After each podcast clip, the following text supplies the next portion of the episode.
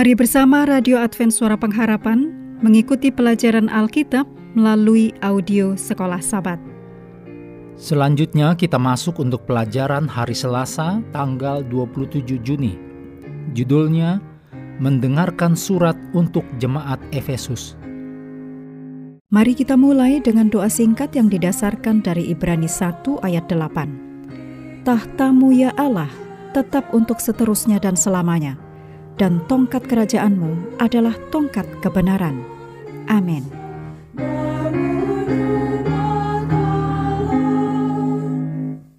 Paulus menulis surat kepada jemaat Efesus untuk dibacakan kepada kumpulan-kumpulan orang percaya yang berkumpul beribadah di rumah di wilayah Efesus. Di tahun-tahun berikutnya, sejak kepergian Paulus, pergerakan kekristenan di Efesus telah bertumbuh dan jumlah jemaat-jemaat yang berkumpul di rumah-rumah telah berlipat ganda.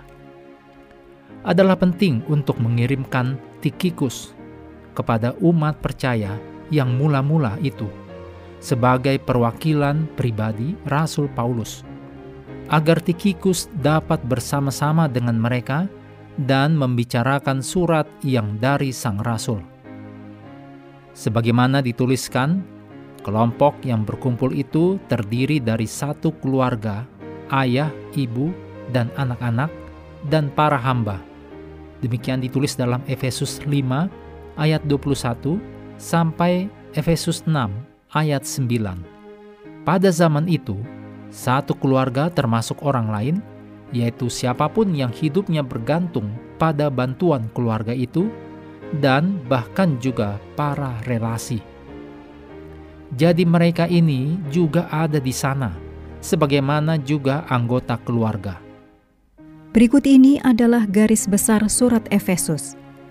Sebaiknya Anda mengambil waktu juga untuk membaca atau mendengarkan surat Efesus agar bisa lebih memahami tema-tema yang dapat diambil dari surat ini secara keseluruhan.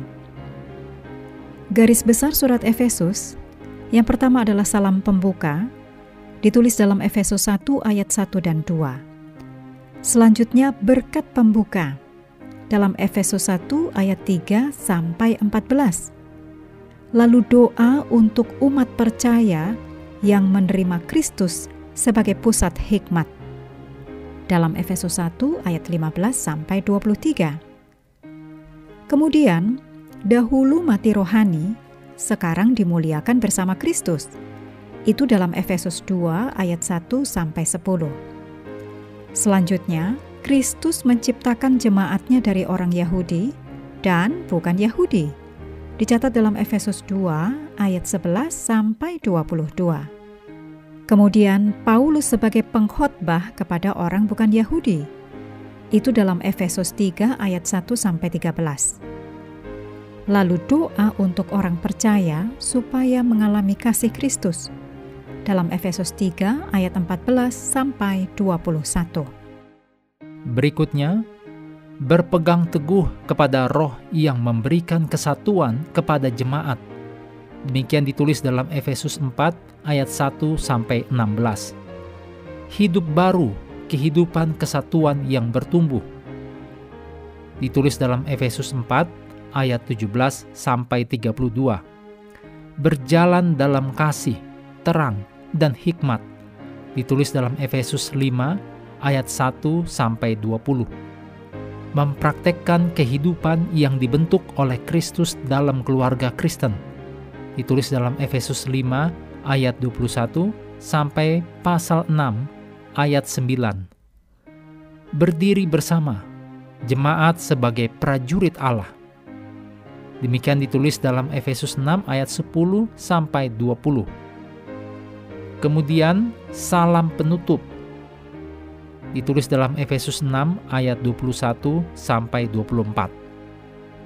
Dari yang tadi sudah disebutkan, silahkan renungkan tema utama yang terlihat dalam surat Efesus ini. Apa pekabarannya bagi diri Anda pribadi, serta poin khusus apa yang berhubungan dengan keluarga Anda? Mengakhiri pelajaran hari ini, mari kembali ke ayat hafalan kita, Efesus 1 ayat 9 sampai 10. sebab ia telah menyatakan rahasia kehendaknya kepada kita, sesuai dengan rencana kerelaannya, yaitu rencana kerelaan yang dari semula telah ditetapkannya di dalam Kristus sebagai persiapan kegenapan waktu untuk mempersatukan di dalam Kristus sebagai kepala segala sesuatu, baik yang di surga maupun yang di bumi. Kami terus mendorong Anda untuk mengambil waktu bersekutu dengan Tuhan setiap hari bersama dengan seluruh anggota keluarga. Baik melalui renungan harian, pelajaran sekolah sahabat, juga bacaan Alkitab sedunia, percayalah kepada nabi-nabinya, yang untuk hari ini melanjutkan dari Mazmur 52. Tuhan memberkati kita semua.